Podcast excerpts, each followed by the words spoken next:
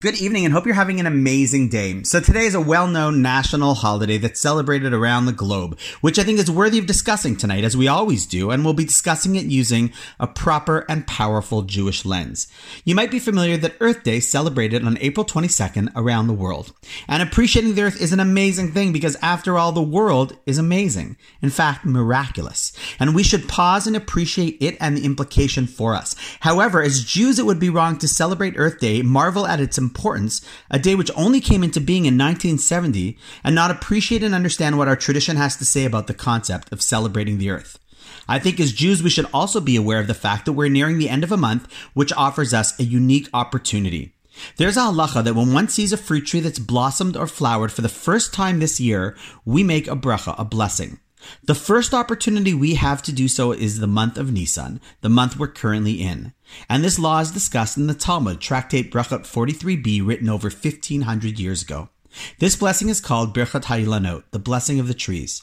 Now, first of all, just stop right there. Inherent in Judaism is the idea that we have to stop when we see the trees start coming to life and blossom and say a blessing. I spoke earlier in episodes around Tu B'Shvat about how we realize that growth starts underneath the surface many months ago, but the blessing we say can only be when we actually see the miracle come to life in front of our eyes. We should be amazed by the beauty and the miraculous nature of what it means for a tree made of bark to have the ability to produce the beautiful blossoms that one day will also turn into fruit. And we must protect that miraculous creation.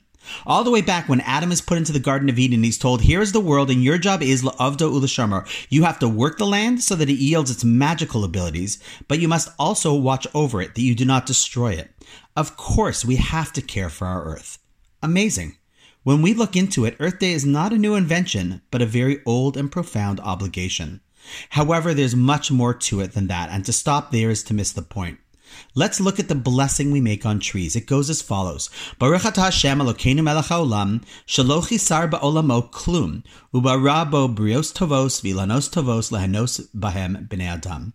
Blessed are you, Lord our God, King of the universe, who has made nothing lacking in his world, has created in it great creations and great trees for which mankind can enjoy. As Jews, we believe, to be honest, it is actually a big mistake to bless the earth but rather to see the blessings of the earth that were provided for us by Hashem, and then to bless Him for that amazing creation. Listen more carefully to the bracha.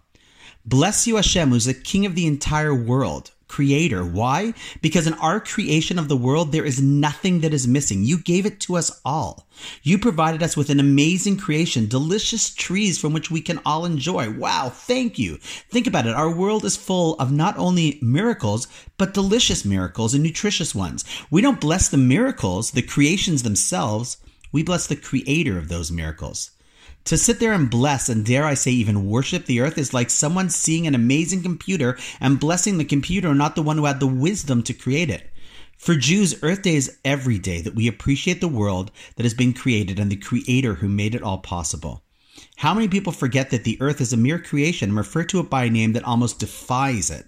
When people refer to the earth, they call it Mother Earth. To be very clear, there is no such thing as an entity called Mother Earth. The Earth is not an independent being or creation that in some way has more power, strength, or importance than anything or anyone. So, where does that name come from? I believe it actually also comes from a deep Jewish place, just has to be understood correctly. The reality is that we can only properly appreciate the earth if we have emunah, faith.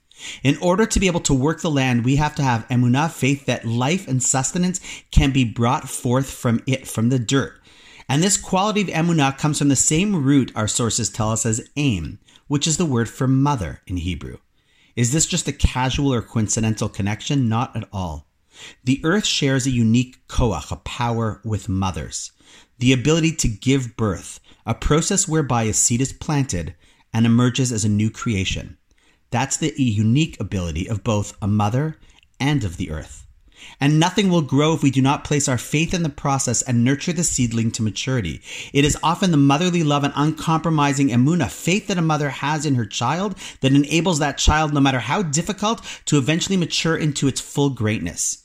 And it is the emuna that we have in the earth and its creator that enables us to produce its gifts for us. My friends, appreciating and caring for the earth is the key to appreciating all of creation, and by extension, growing our faith in the Creator Himself. So, go find a free tree, make that blessing. Happy Earth Day. And on that note, wishing you a wonderful day, and I'll see you tomorrow.